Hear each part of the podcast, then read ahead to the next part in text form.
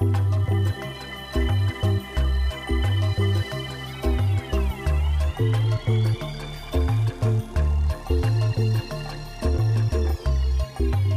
Hello, and thank you for joining us once again for another episode of the Streamtime Podcast. This episode is brought to you by Genius Sports. You're probably familiar with Genius through its official data partnerships with the likes of the NFL, the Premier League, and hundreds of other rights holders globally. But did you know Genius also helps leagues, teams, and brands reach and monetize fans with dynamic advertising, media buying, data driven content, and gamified digital products? It's the Genius Marketing Suite that has helped the likes of FIFA, the Las Vegas Raiders, Puma, and lots more acquire over 5 million fans, engage audiences, and activate sponsorships on their digital platforms. Head to www.geniussports.com to find out how Genius can help you grow. I hope you enjoy the next episode.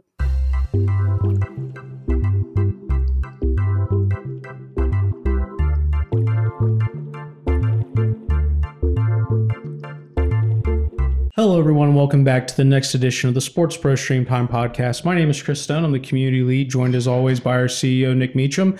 Now, Nick, normally when it comes to events and content, we're usually moderating, sort of setting up the stage for other people, you know, kind of playing Scotty to their Michael. But this last week, you got to be the man on the main stage. You went out to Sweden, uh, got to present. So, you know, how was that? You know, kind of flipping the the stage around a little bit. Yeah, it was it was a great experience, uh, and it was a reminder how much work has to go into presenting and, and putting something together like that. You know, it was, it was a different type of event where it was a, it was an event about streaming and streaming tech uh, run by the guys at Eyevinn. Uh, streaming Tech Sweden is actually the name of the event, but it's really about much more technology focused than what we normally are uh, focused upon.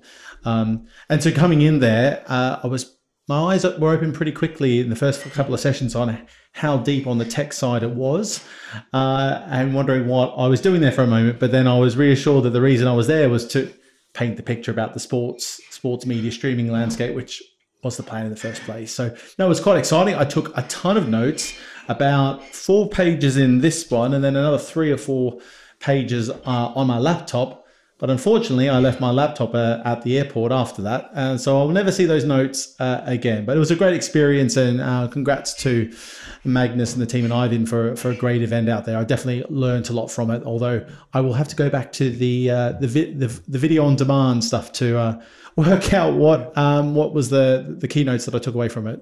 Well, it's an interesting segue, not one that we would naturally normally make, but now you've left your laptop behind. Our last guest that we actually interviewed in person left his laptop behind, and who we're being joined by today has also shared a similar story. So clearly, I'm the odd man out, and I'm not working hard enough on the plane that I've not found myself in this situation. But we are very excited to be joined today by a very special guest, Sanjog Gupta, who is the head of sports at Disney Star.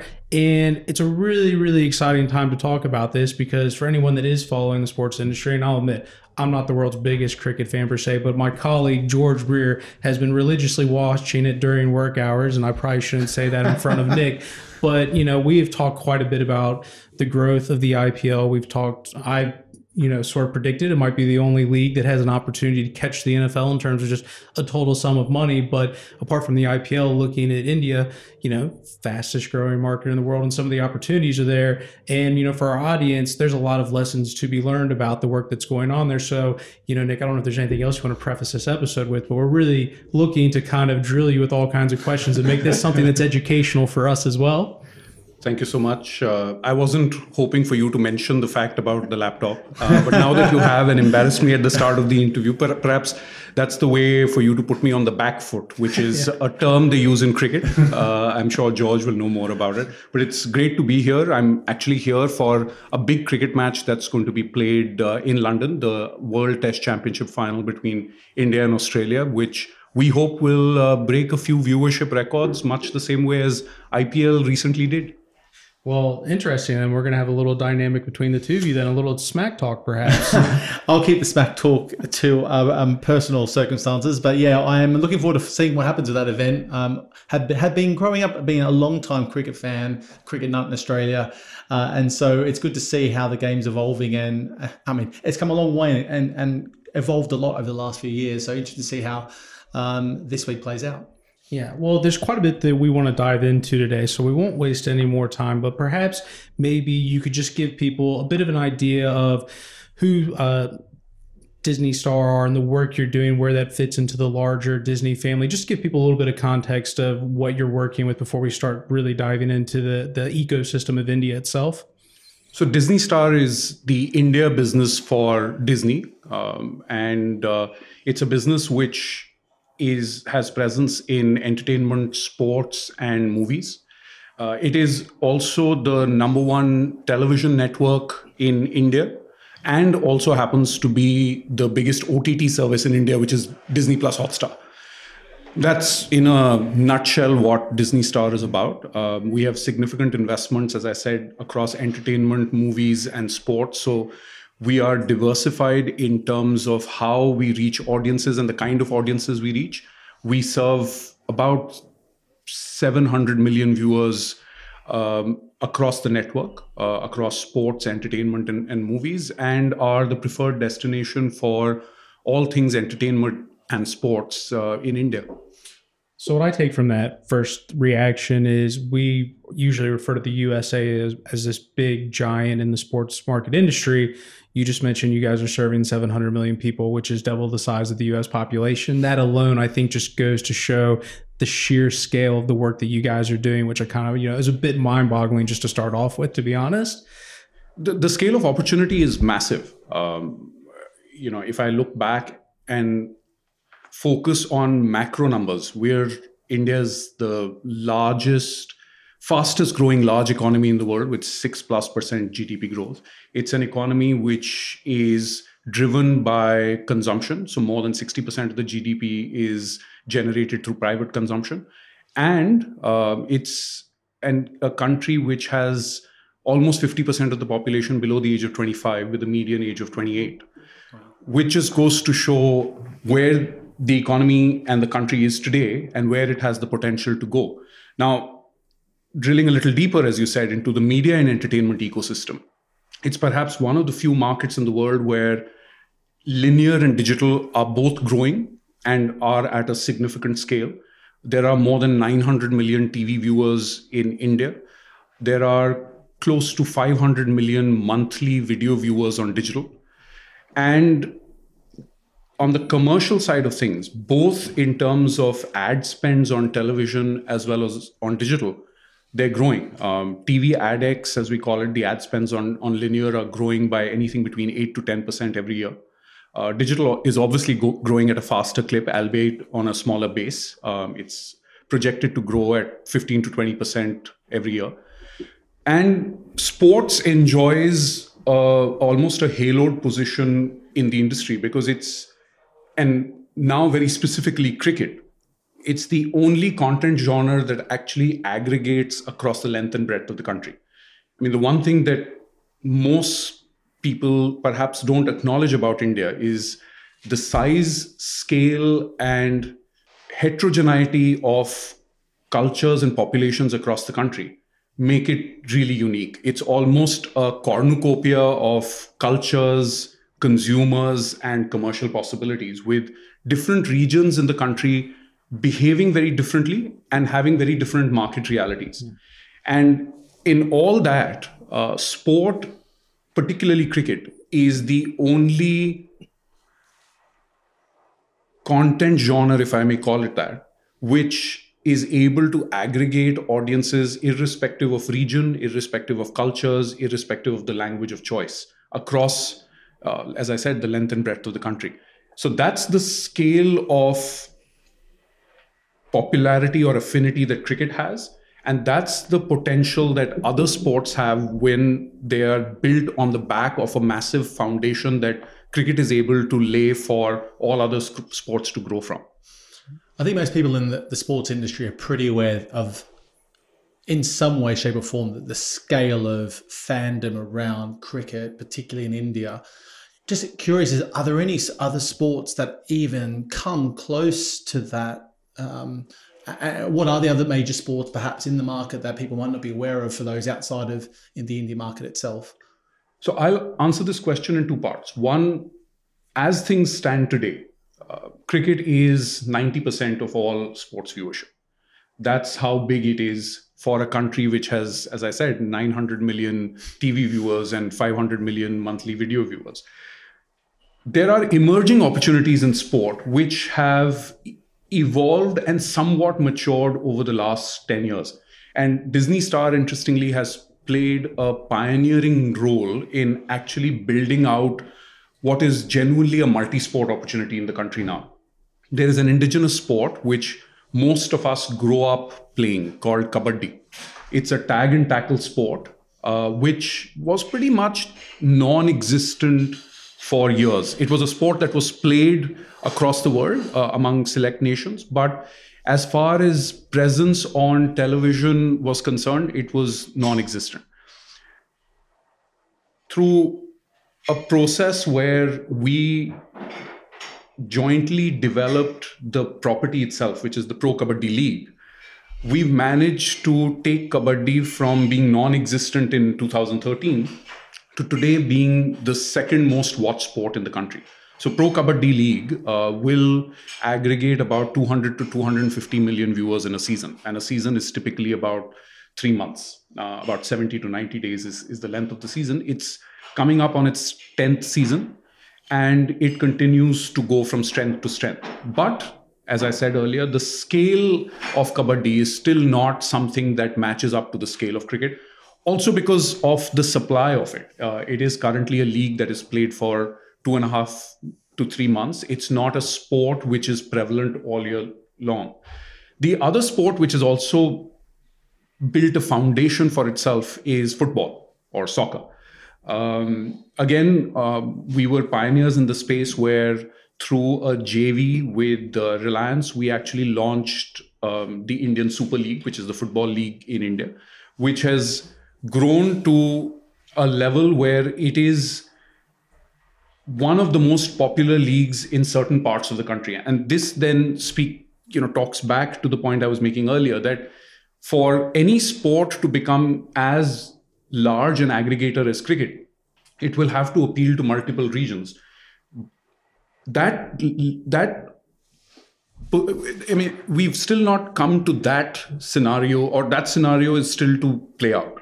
Um, we are at a at, at a stage where both these sports, kabaddi and uh, football, have pockets of deep passion uh, and have the opportunity to grow from the foundation that has been laid from them.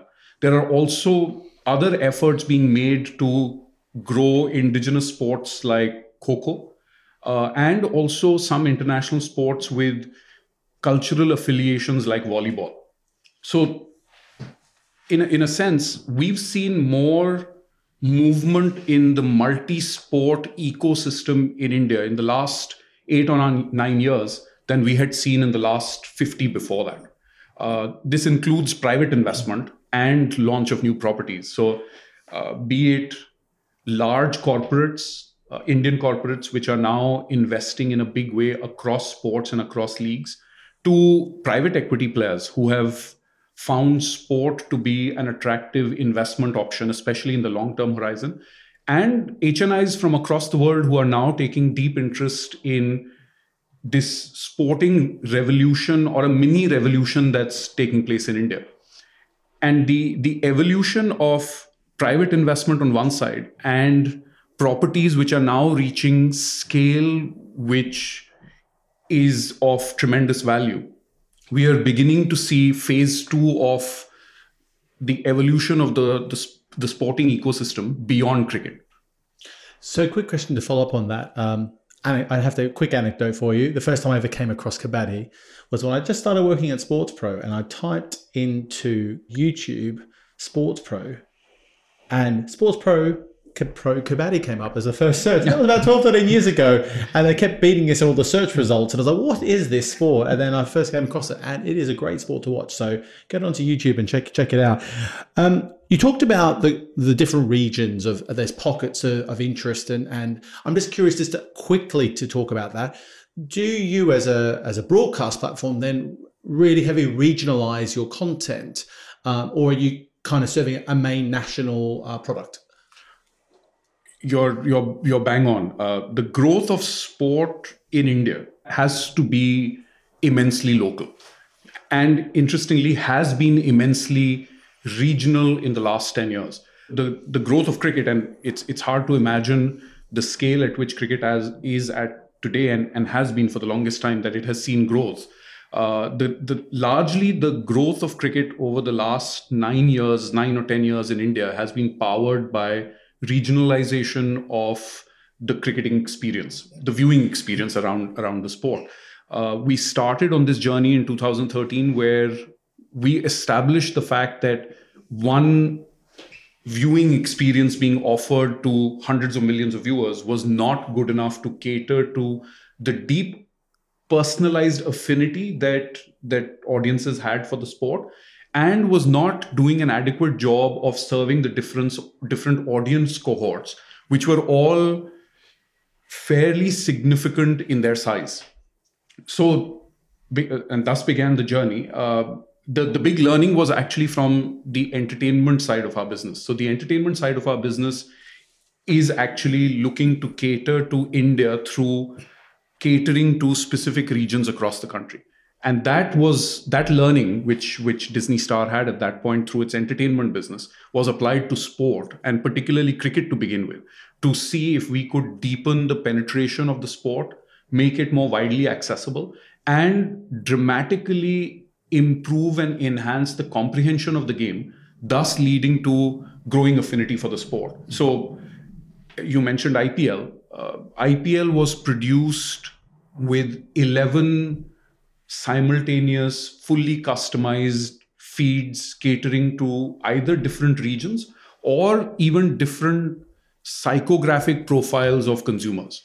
Uh, so we, we did this exercise of, a few years back where we tried to create audience cohorts or fan cohorts for, for cricket, uh, ranging from what we call the sports loving fan families on one side to dads looking to connect to cricket aficionados to sporting enthusiasts, all distinguished by what the average age of that audience was, how passionate they were about the sport, how much sport did they actually watch, and what were the levels of engagement that typically drove their consumption. And once we have the, had these cohorts, we, we started looking at opportunities to grow cricket consumption specifically in those cohorts where the scale or the size of the audience was large enough. So, on one side, we have a psychographic profiling of, of consumers, audiences, fans based on their preferences and their modes of consumption being catered to in a certain way. On the other, we also have the same sport or, or, or, or the same game being produced in eight to 10 different languages with different sets of commentators, with cultural nuances unique to the region built into the broadcast, and being served to fans in that particular re- region in a bid to, as I said, one, deepen the affinity, and two, widen the, the scale of the audience. Well, one of the things I thought was interesting, you're talking about both linear and digital are growing in India. I'm not sure if that's uh, is consistent across other places. You know, I think about the USA, they're talking about things like cord cutting and they're sort. It, it doesn't seem like maybe they're both growing in those same directions and whatnot. You know, has that always been the case for India, or is this something that's more of a, a recent relevant trend? You talked about it's one of the fastest growing marketplaces, but you know, how recently has some of this been a development over the last you know five, ten years to reaching the the present day? So linear has been growing year on year for the last last decade, and the explosion in digital video consumption really began in 2014-15. So it's over the last eight years that we've seen a significant growth in digital video consumption, and uh, more importantly, consumption of live sport, uh, particularly cricket. We are now at a stage where both platforms deliver significant audiences and have reached a scale where they're both serving both significant niches as well as large aggregated audiences. The, the IPL uh, will have been watched by more than 496 million viewers on television. Um, we had 47 matches with peak concurrency for each match being more than 30 million, going as high as 61 million for the second qualifier between Mumbai Indians and Gujarat Titans. just in terms of engagement, we've crossed 400 billion minutes of consumption on IPL with viewership figures for the final still to come. All of it points in the same direction that sport and cricket, particularly, still has immense headroom for growth. What the two platforms offer, um, especially for a fan, and the, and the way we see it, because we have deep interests in linear and in digital, is for the sports business to have the mission to serve sports fans, irrespective of which platform they're on. So, our approach to sport is actually platform agnostic. What we want to do is we want to offer a deeply immersive, lean back experience on linear, but we also want to offer the most widely accessible and convenient mode of consumption on digital. So if you're a consumer or if you're a fan who wants to sit back and just enjoy the game and take it all in, perhaps watch it with your friends and really enjoy sport as the familial or community exercise that it's supposed to be, then we have a linear product available for you where the viewing experience has a certain set of features. But if you're on the go and you're a fan and you want to watch the game and you still want to be engaged, our mission is essentially is to serve sports fans, irrespective of the platform they may choose to engage with us on. On the linear platform, we're looking to provide a deeply immersive, lean back, and communal experience. Uh, while on digital platforms, we are looking to provide um, a high frequency, high convenience, um, more sessions thrown in, but basically making the sport, the event, the game as widely accessible as possible. And both for us are, in some sense, complementary because to give fans the ability to engage with the game wherever they are, and also give them the ability to engage with the sport in a deeply immersive manner basically means that you're driving the affinity and deepening the engagement with the property or with the sport. Uh, and thus, we don't, while we build our viewing experiences uniquely for the two platforms, because both offer very different features or very different possibilities, we don't distinguish between the fan who we are trying to serve as being someone who will either choose one platform or the other. That is a choice that the fan can choose to make, but it's not a choice that we will force upon the fan. I've got a quick question in terms of just the nuts and bolts of that because you talked about the, the those two sort of well the two key platforms the the linear proposition and then the and the, and the digital proposition. Can you just quickly just talk through for those that aren't aware the difference between Hotstar and, and Star India, like the, the, the difference in perhaps accessibility. So, for I understand, Hotstar is free to access, whereas Star India is a, a, a pay proposition. Just talk about the differences between those two, um, if you can. Actually, it's it's interesting. Both our platforms are uh, built on pay propositions. Um, so we run um, a linear service by the name of Star Sports, which has uh, a network of 17 channels. Uh, these are a mix of standard definition and uh, high definition channels, as well as uh, regional sports networks, which are a part of the mix. Uh, Disney Plus Hotstar is uh, an, an AVOD plus SVOD platform where most of our sporting properties over the last four years have been behind a paywall. So a consumer does have to pay to watch sport. And this has been the case since 2019. When we launched Disney Plus Hotstar in uh, 2015, it was an AVOD platform where all sport being available free. Uh, that's a strategy we pursued largely to drive the habit and the behavior of digital consumption. And once we felt that we had reached a scale where the behavior had genuinely turned into a habit or a preference, we decided to move um, sport from being AVOD to hybrid SVOD, where you can still consume up to five to 10 minutes of a game free but then watching beyond that requires you to actually pay for the service. So it's a freemium strategy with almost a sachet based sampling exercise um, being a part of the overall proposition. Um, there's two things coming to my mind. One of them i'm going to ask because someone, a listener, actually asked us a very specific question to ask people about how well discounts, freemium models, and things like that work.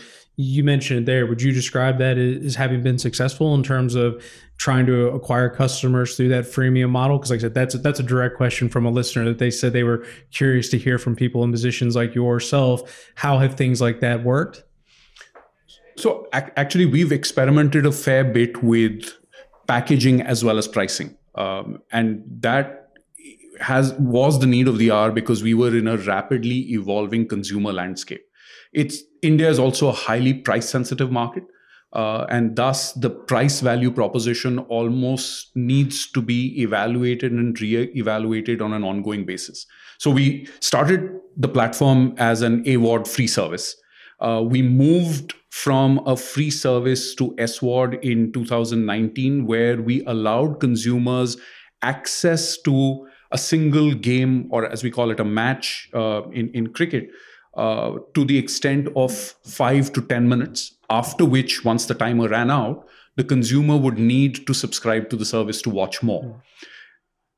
Specifically around discounting, we've also worked closely with partners to ensure that we are making different packages available to consumers, ranging from what we originally had, which was only an annual subscription that a consumer needed to subscribe to uh, to, to gain access to the content behind the paywall, to then moving to shorter duration packages, which also drove higher reach and accessibility for some of the sporting properties. So it's an evolving model, um, especially in a market which is changing as rapidly as India is. Yeah. The other question I had, and you may you may not know the answer off the top of your head, but just curious because we've referred to some of the drama that's happening in America with what's going on with regional sports networks there and sort of some of the bankruptcy they're dealing with and leagues trying to figure out how they, they maximize or make back some of that money.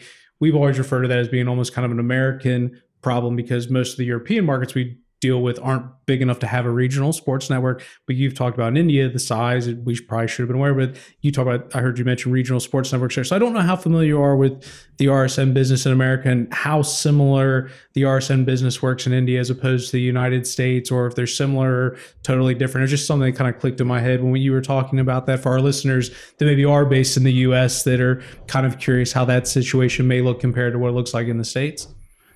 So while the model is similar, the actual proposition is very different. Um, and, and there are three parts to the proposition which uh, distinguish RSNs in, in the Disney Star network from typical RSNs in, in, the, in the US. One, RS, RSNs in India, due to a paucity of supply of marquee sport, don't actually have exclusive content.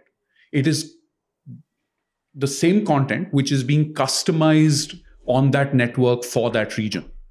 So there isn't an additional layer of acquisition of rights which is significant that falls upon the RSN. The RSN actually is a part of the overall network, and the combination of RSNs creates more value for what the central proposition for Star Sports is. So that's the first point of difference. Mm.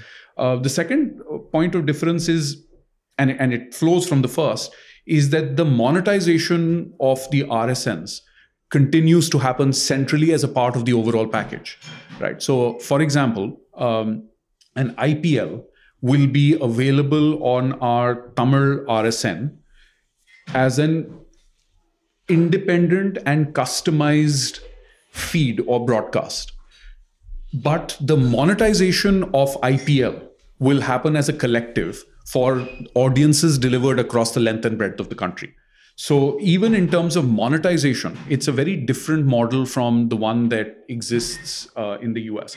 I think the biggest point of difference, um, which is perhaps one of the unique attributes of the Indian media and entertainment ecosystem, as well as the sports market, is that it is driven by ad spends. It is not driven by subscription revenues. Subscription revenues typically make up about 35 to 40% of the overall revenues. So it's an ad dominated uh, ecosystem where most of the revenues generated are coming on the back of AdEx, which depends almost entirely on the kind of aggregated reach that you can deliver for audiences. Like, again, giving the example of IPL, we added close to 11 million paying households on the back of IPL 2023, which added to the overall subscriber base that the Disney Star network has, and also to the overall reach that the Star Sports network within. Disney Star has now. So the purpose that RSNs are serving in India is not to serve as independent business models, but really serve as contributory business models to the overall proposition that one is building around sport. It's really interesting. I'll let you jump in, Nick. Um, so, taking a, a, look back now at um, at the, sort of the growth journey, in particular, a lot of that's been built around, at least internationally, the coverage is around the IPL's growth. Um, and I remember reflecting um, the the previous media rights cycle where you had the collective rights, including with Hotstar. There was a big moment where you reached those record concurrent numbers. I can't remember the, the, the mid the mid twenty million concurrents, which turned pretty much everyone's heads in the industry as to oh we should probably be paying a lot more attention now to the Indian market because uh, that scale is incredible um, when you compare to any market in in the world. Um, just talk us a bit about that experience back then. I'm just curious about how that how when you secured those rights at that level, because that was a big investment back then at the time, was a huge, huge step up in investment to have the collective rights. Um, and then to see that consumption develop so rapidly through streaming, because back then, uh, if my timelines are sort of correct, there was still uncertainty, at least from an international side of things, on how well streaming products could perform in a market like India, where perhaps there's an expectation that maybe the, the infrastructure to deliver on streaming isn't as strong as, say, some of the more uh, established Western uh, markets. But all of a sudden, Hotstar comes along and blows the, blows everyone away with some of those numbers. Just how did you find that whole experience? Uh, and back then in particular, was that something you guys saw coming, or was it even surpassing your expectations back then? I'd love to say that we saw it coming and that our uh, projections were bang on, but I think there were a few factors that really contributed to the significant step up in the growth trajectory. One was the cost of data becoming as cheap as it did, as quickly as it did. Um, the the other factor that played a huge role was in the was the accessibility of data improving to the extent that it did.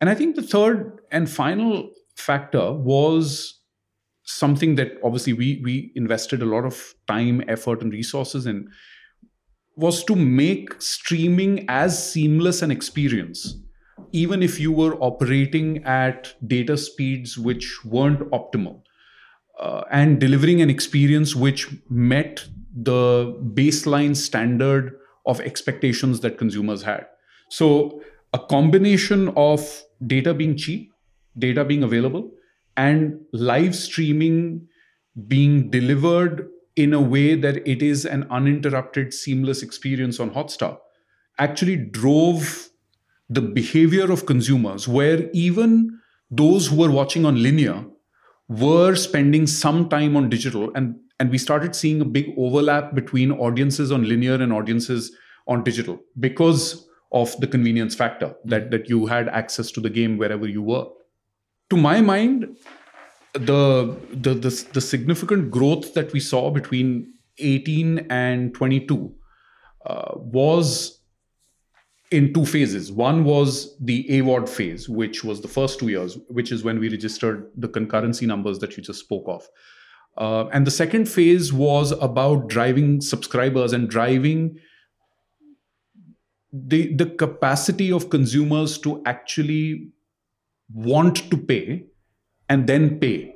Because the the other limitation or the other big challenge in in, in india is to drive the the tendency to pay and then be able to close the loop where the tendency or the willingness to pay actually turns into a transaction and on both counts i think it was a it was a big leap that we were able to make between 2019 and 2020 when we went from being AVOD to SVOD. Mm. Uh, so those were the two phases. Uh, we had you know, at, at, at last count, more than 50 million subscribers. Um, you know, being driven on the back of this behavioral shift that we were able to make for consumers.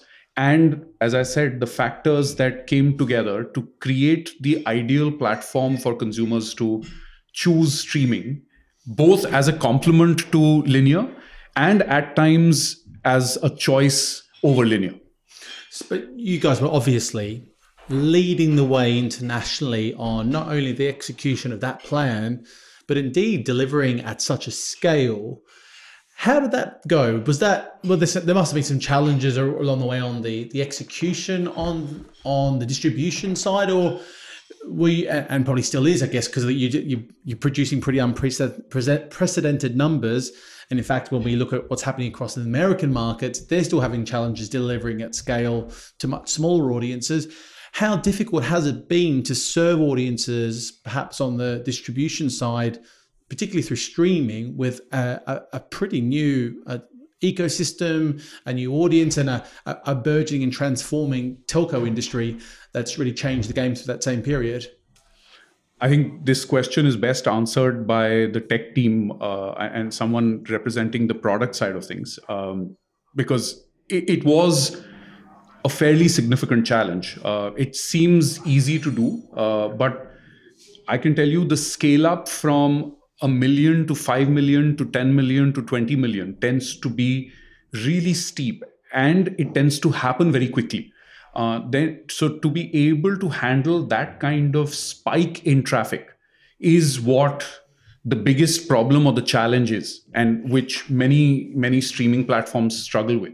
It's not so much the fact that you're able to serve so many viewers over a period of time. It's the fact that the jump in traffic yeah. is so steep that the the tech and the service at times struggle struggles to scale up to that level. Um, I, I, think you know kudos to to the to the tech team at, at Disney Plus Hotstar for for managing that that scale up. Was it fraught with challenges and at times um, some bit of um, you know obstacles along the way and and a few bumps along the journey absolutely. But uh, where we are today is uh, is pretty significant given where we were in 2015 where uh, you know uh, streaming as a concept uh, didn't didn't exist for most indian cricket fans or indian sports fans for that matter looking more specifically a bit at the IPL, something I'd be interested to ask you. And I know your role is more specifically in sports, but one of the things we've talked about, you know, some of our former guests, uh, Fubo TV, they talk about come for the sports, stay for the entertainment. You know, there's this idea that you know someone like a DAZN might struggle because there's just not simply enough sports content. You've got to have all these other people, uh, other other pieces in place to keep you entertained. But I also don't know if we've ever heard of a sport with such a high affinity that the IPL has. That maybe that strategy's flipped upside down. But just be curious to know when you're thinking about the strategy that you guys have in terms of is the IPL the main attraction? Is it a marketing tool to drive people to other entertainment? Sort of where that fits within the the pie of all the different content. Because you talked about you guys aren't just a sports platform. There's all the other different bits of entertainment. So just kind of curious to know where the IPL fits in the strategy more broadly. I think it fits in two parts. One is what does IPL mean for the overall sports strategy? And I'm not speaking about linear or digital for a second. Um, IPL's potentially is a handshake with sport for a lot of new viewers or fans coming in. This IPL, um, we attracted or recruited almost 200 million new viewers into sports Uh, and IPL being a constituent of that. For those 200 odd million viewers, the journey into sport is begins with IPL. And then it is for us to take them on a journey which allows them the opportunity to sample other cricketing properties and also other sports and actually use IPL to drive consideration for other cricketing properties as well as other sports. So, one part of it is the role that it plays in sport, where it attracts new viewers who have the opportunity to become sports fans over a period of time and are beginning their journey with this handshake. Because of all the buzz and, and the scale of the event these viewers come in with the expectation of entertainment led by sport and then will potentially or at least our attempt is stay back for continuing affiliation with sport because they find found sport to be so entertaining. The second part of it is what it does for the network beyond sport. Um, both in terms of leveraging ipl and also m- any marquee cricket to drive the affinity for our entertainment products or for that matter also funnel audiences from IPL to entertainment properties that are going to be launched because what tends to happen is towards the end of IPL a lot of new shows get launched across networks. And those shows benefit from the lead in that IPL can provide if leveraged as a marketing opportunity for for those shows. So both as far as the start of a journey of a sports fan is concerned as well as attracting new viewers or re-recruiting viewers into our entertainment portfolio ipl actually serves to be the centerpiece of that strategy where we want a consumer to join us and then deepen his or her engagement across sports or entertainment. One thing i, I have to ask Sanjog i've been one of the things i love about the whole ipl media landscape is um, i don't know if you've seen it chris but the, the media rights uh, process is so unique. Uh, if you, you should, there's like live running blogs. There's there's I think you're all having to stand at a space, still stay in a room together and bid against each other. It's very a unique experience. It's a proper like yeah. auction process. In comparison to some events uh, in the sports space, we never even you never even really hear the numbers ever shared. Where this is all out external giving people such an insight into who's actually in the race, you know, potentially people that never even come close, but you you might all of a sudden see a DAZN pop up on for one of the rights packages. You know, oh, okay, they're they're now trying to dip their toe into the market and can't make it um, past some of the, the incumbents. I just curious, what's that experience like? Is it quite? Is it as unique as it looks like from from people who cover the media industry in sports? There is nothing like it that I've seen. Is it is it is it unique as an experience as, as it makes out to be? I think the last 10 years have been really interesting when it comes to acquisition of rights and the processes that different federations, governing bodies, or leagues follow uh, to actually find the right partner. And we have the full spectrum in India. You have what you described as an e-auction, which uh, which BCCI has followed with their own bilateral rights in the past and now with, with, with IPL. Um, the last set of rights for IPL were actually tendered using a closed bid process where uh, it wasn't an e auction, it was an offer that interested entities were supposed to submit, and then all offers would be opened uh, at one go. And you also have negotiations with governing bodies where they are trying to find the best partner for their for their product and, and their properties but still want to extract maximum commercial value from the market so each governing body has its own set of objectives and sees the market for what they believe are the commercial realities of the market the com- comparative landscape and what they believe are, is the real value of their rights so different entities and different governing bodies follow different price discovery methods. Uh, some will do, as I said, an e auction, some will do a closed bid, and some will engage in private negotiations with interested parties. So, the, so just curious, uh, in in that instance, then with that closed uh, auction, so typically, uh, is it always going to the highest bidder in that instance? Because normally that's not the case, right? For we've seen now countless examples where there's a higher bidder, but then you've got the offset of someone with an established audience base who goes, well, you know, we've got an audience here. We have the wider storytelling we can bring to the table. Does that play a part in that negotiation, or is it the highest bidder counts, uh, highest bidder wins in this instance with the IPL? If it's a closed bid or an e auction, then it's effectively the highest bidder who wins. the highest bidder for the combined package if a combined package is available or the highest bidders for individual packages if the sum of the parts is not more uh, than than than the whole. So it, it's always the highest bidder. Um, it, in private negotiations of course it it may not be. Yeah that's interesting yeah um, just curious then so this last uh, right cycle you didn't secure the digital and just focused on the linear how difficult was that a decision to not um, not to, to put in the extra investment into those rights? Obviously, there's economics in play, and it's, it's, it does come down to quite as simple as that. But was that a, a tough situation to to swallow, uh, or was it something that you guys were pretty comfortable with with making uh, the call on, given the, the the, the position your linear product is is in? I think there are no easy de- decisions when it comes to the kind of investment or the scale of investment that we were expected to make. Um, we had an acquisition case and and believed there to be a certain value to the set of rights that were available. Uh, we were disciplined around those values and what we believed was the value that we were seeing in the five year right cycle and where we believed IPL, either on TV or digital, would fit into the overall scheme of things and our portfolio. How much strategic value IPL would add to uh, the rest of the portfolio and our and our business at large, and obviously, as you said, the price at which we would potentially get it.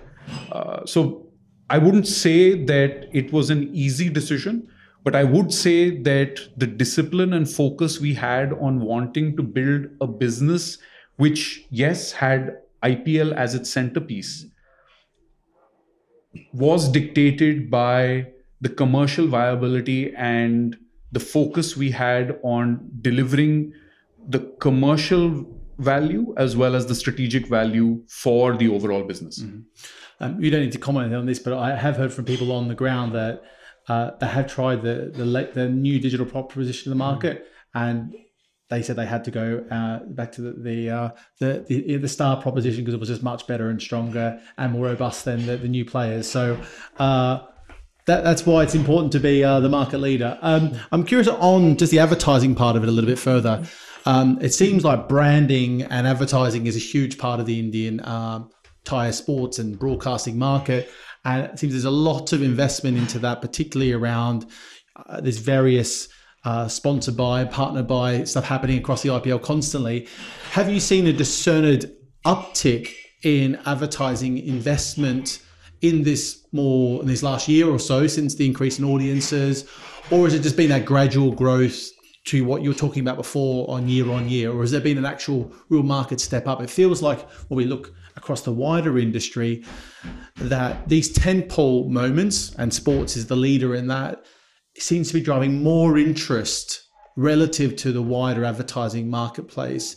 Uh, are you seeing this, uh, that to be the case as well? That's true for marquee sport in India. Um, marquee sport in India dominates the share of AdEx both on linear and digital.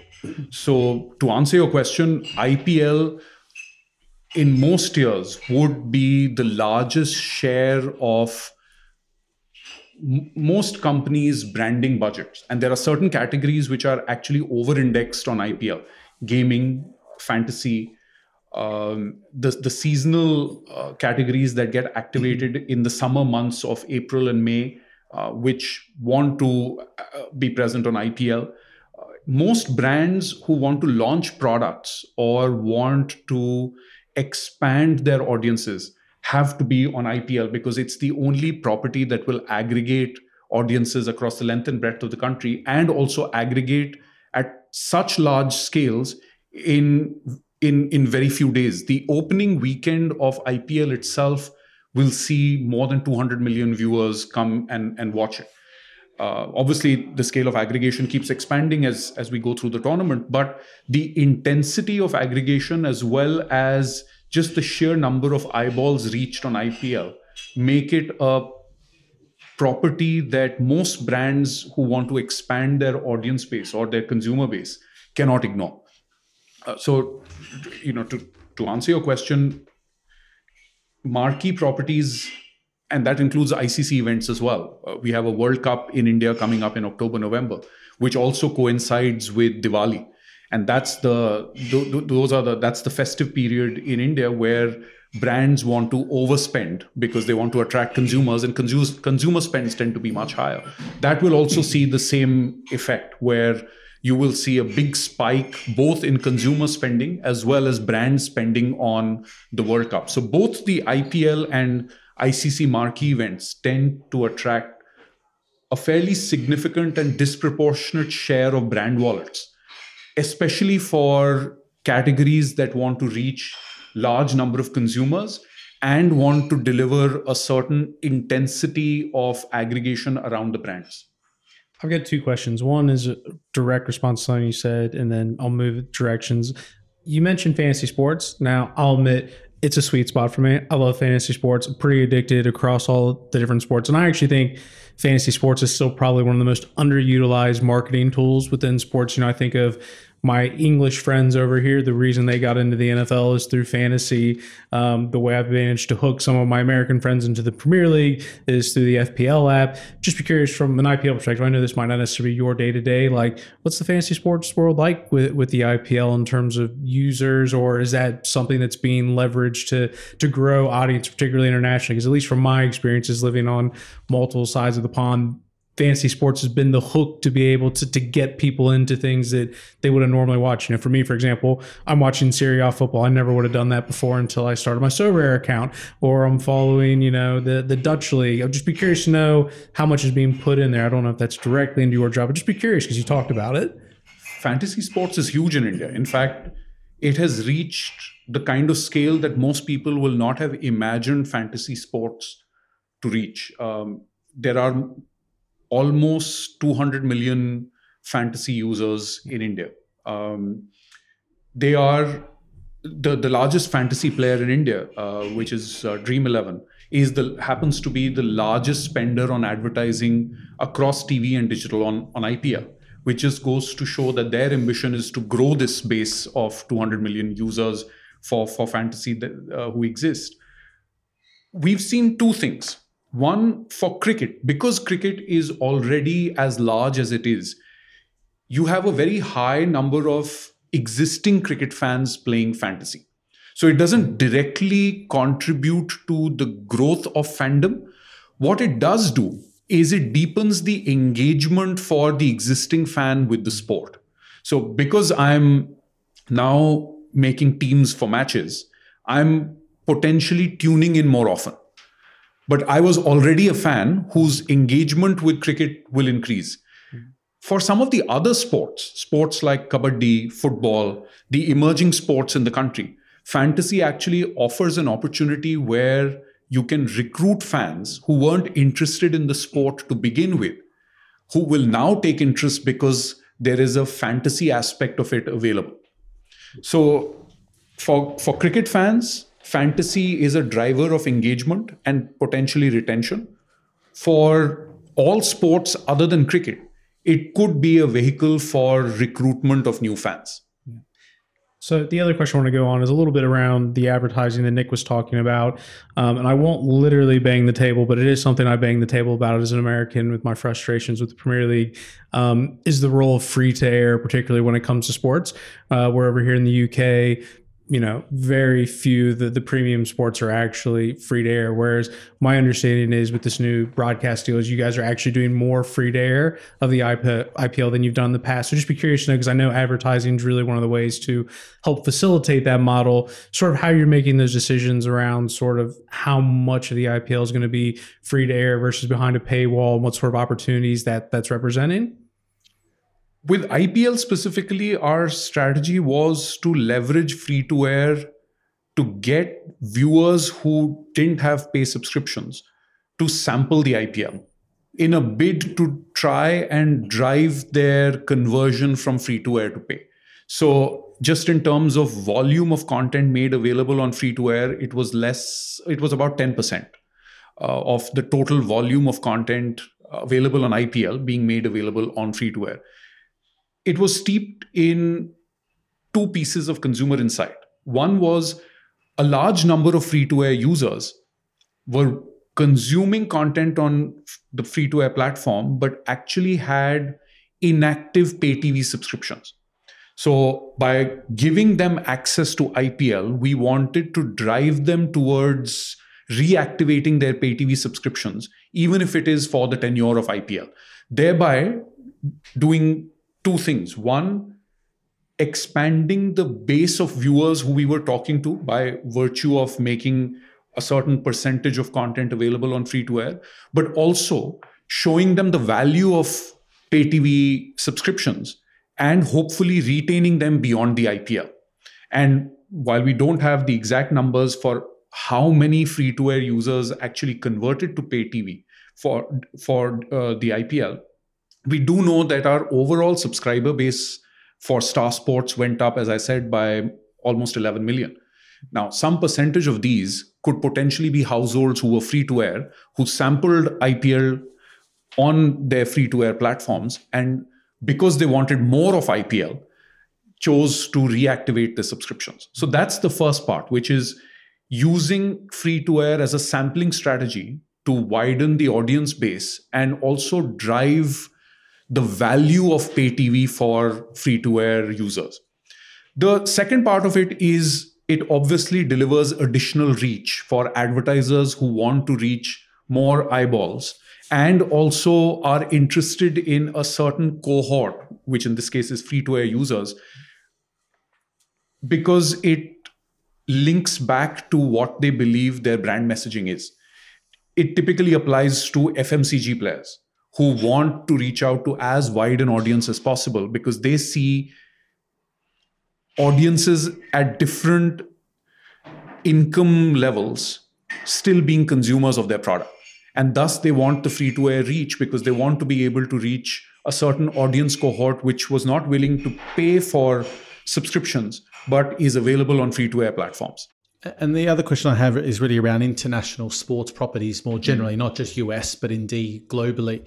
Um, they must be knocking on your door a lot about the opportunity. How, how, what do you say to those international sports properties? Do you have to give them a bit of an education on the market first? Do you have to really go through quite a deep process on them to understand how the the business and the, the environment works uh, in India. Uh, and what's your relationship like with some of those sports properties? Are you working heavily with any of the major American sports properties, for example? And what's that what's that look like? It's a complex market, um, as we have just discovered uh, in this conversation, which means that it is contingent upon us to inform, educate, advise uh, rights holders who want to bring their rights to the Indian market on what we believe could be the right approach for them. We've had some tremendous success working very closely with Premier League uh, over the last decade. In fact, the consumption of Premier League in the last five years has more than tripled, largely on the back of efforts we've made in conjunction with them to really drive Premier League both as a brand as well as a stream of content in India. This applies to local brand ambassadors, uh, to an effort to regionalize a large part of the content available uh, from Premier League, and also a marketing effort around how you popularize the league in pockets of passion for football. So it's been a collaboration which has seen consumption grow significantly, number of fans even beyond those who are watching grow significantly and the premier league brand becoming more ubiquitous in the world of sport in india. And that to my mind is a big case study for international federations and rights holders to look at on how to grow their properties in the indian context. You can't come to india with a broad brush approach on how you want to build the property. It has to be unique for the market, which is as complex as India. You need to have the right partner, as you said, to make sure that your ambition is matched with the scale and excellence in execution which the strategy needs. And lastly, it requires you to have a certain degree of patience for when the inflection point in your journey with respect to the scale will come. India is a scale market. You have to be obsessed with scale. or you have to be obsessed with serving a niche which is significant. But in both cases, what's most important is for you to customize the proposition for multiple audience cohorts that you may be trying to address if you're going for scale, or a single audience cohort if you're going for a significant niche. So it's important to build out the strategy after developing a strong understanding of the Indian consumer and the Indian consumer space. And as I said, working with a partner who will add not just potentially commercial value to, to the relationship, but also strategic value in being a genuine partner who can help you grow the property that you're bringing to market. Brilliant. Well, I know we've only really just scratched the surface and we could spend far more time talking through this, but I do appreciate you making the effort to come out here. As much as I'd love to say you traveled to London just to be with Nick and I, we at least are grateful that you managed to find some time in your busy schedule to come talk to us. No, thank you so much. Uh, it's been a pleasure. And uh, I hope I've been able to give you a little sampler of the complex Indian sports media and entertainment ecosystem. And uh, give you a sense of how it is poised for growth and has immense headroom for what the next phase of growth of the, the ecosystem looks like. Uh, definitely, and uh, I think you know we will be continuing to ramp up our focus on the entire Indian sports market in particular because it's an exciting time for, for that landscape and indeed for what you're doing as well. So thanks again for, for joining us. No, my pleasure. Thank you. Thank you. Before you go, myself and Nick would just like to thank you for tuning into this episode of Streamtime. If you found the episode insightful, please make sure you like and subscribe on whichever platform you listen to. As a growing podcast, we'd greatly appreciate your support in sharing or writing a review. Ultimately, we want this podcast to not only entertain you, but also hopefully help you navigate the digital sports landscape. If you have any feedback on previous episodes or any topics and speakers you'd like to hear from in the future, please don't hesitate to reach out. You can find myself and Nick Meacham on LinkedIn or on Twitter. My Twitter handle is at SportsProChris1. Nick can be found at SportsProNick. Of course, if you want to stay fully up to date on the sports business news cycle, please make sure to visit the Sports Pro Media website or sign up to one of our several newsletters to make sure you don't miss anything. Once again, thank you, and we look forward to you joining us next week on the Streamtime podcast.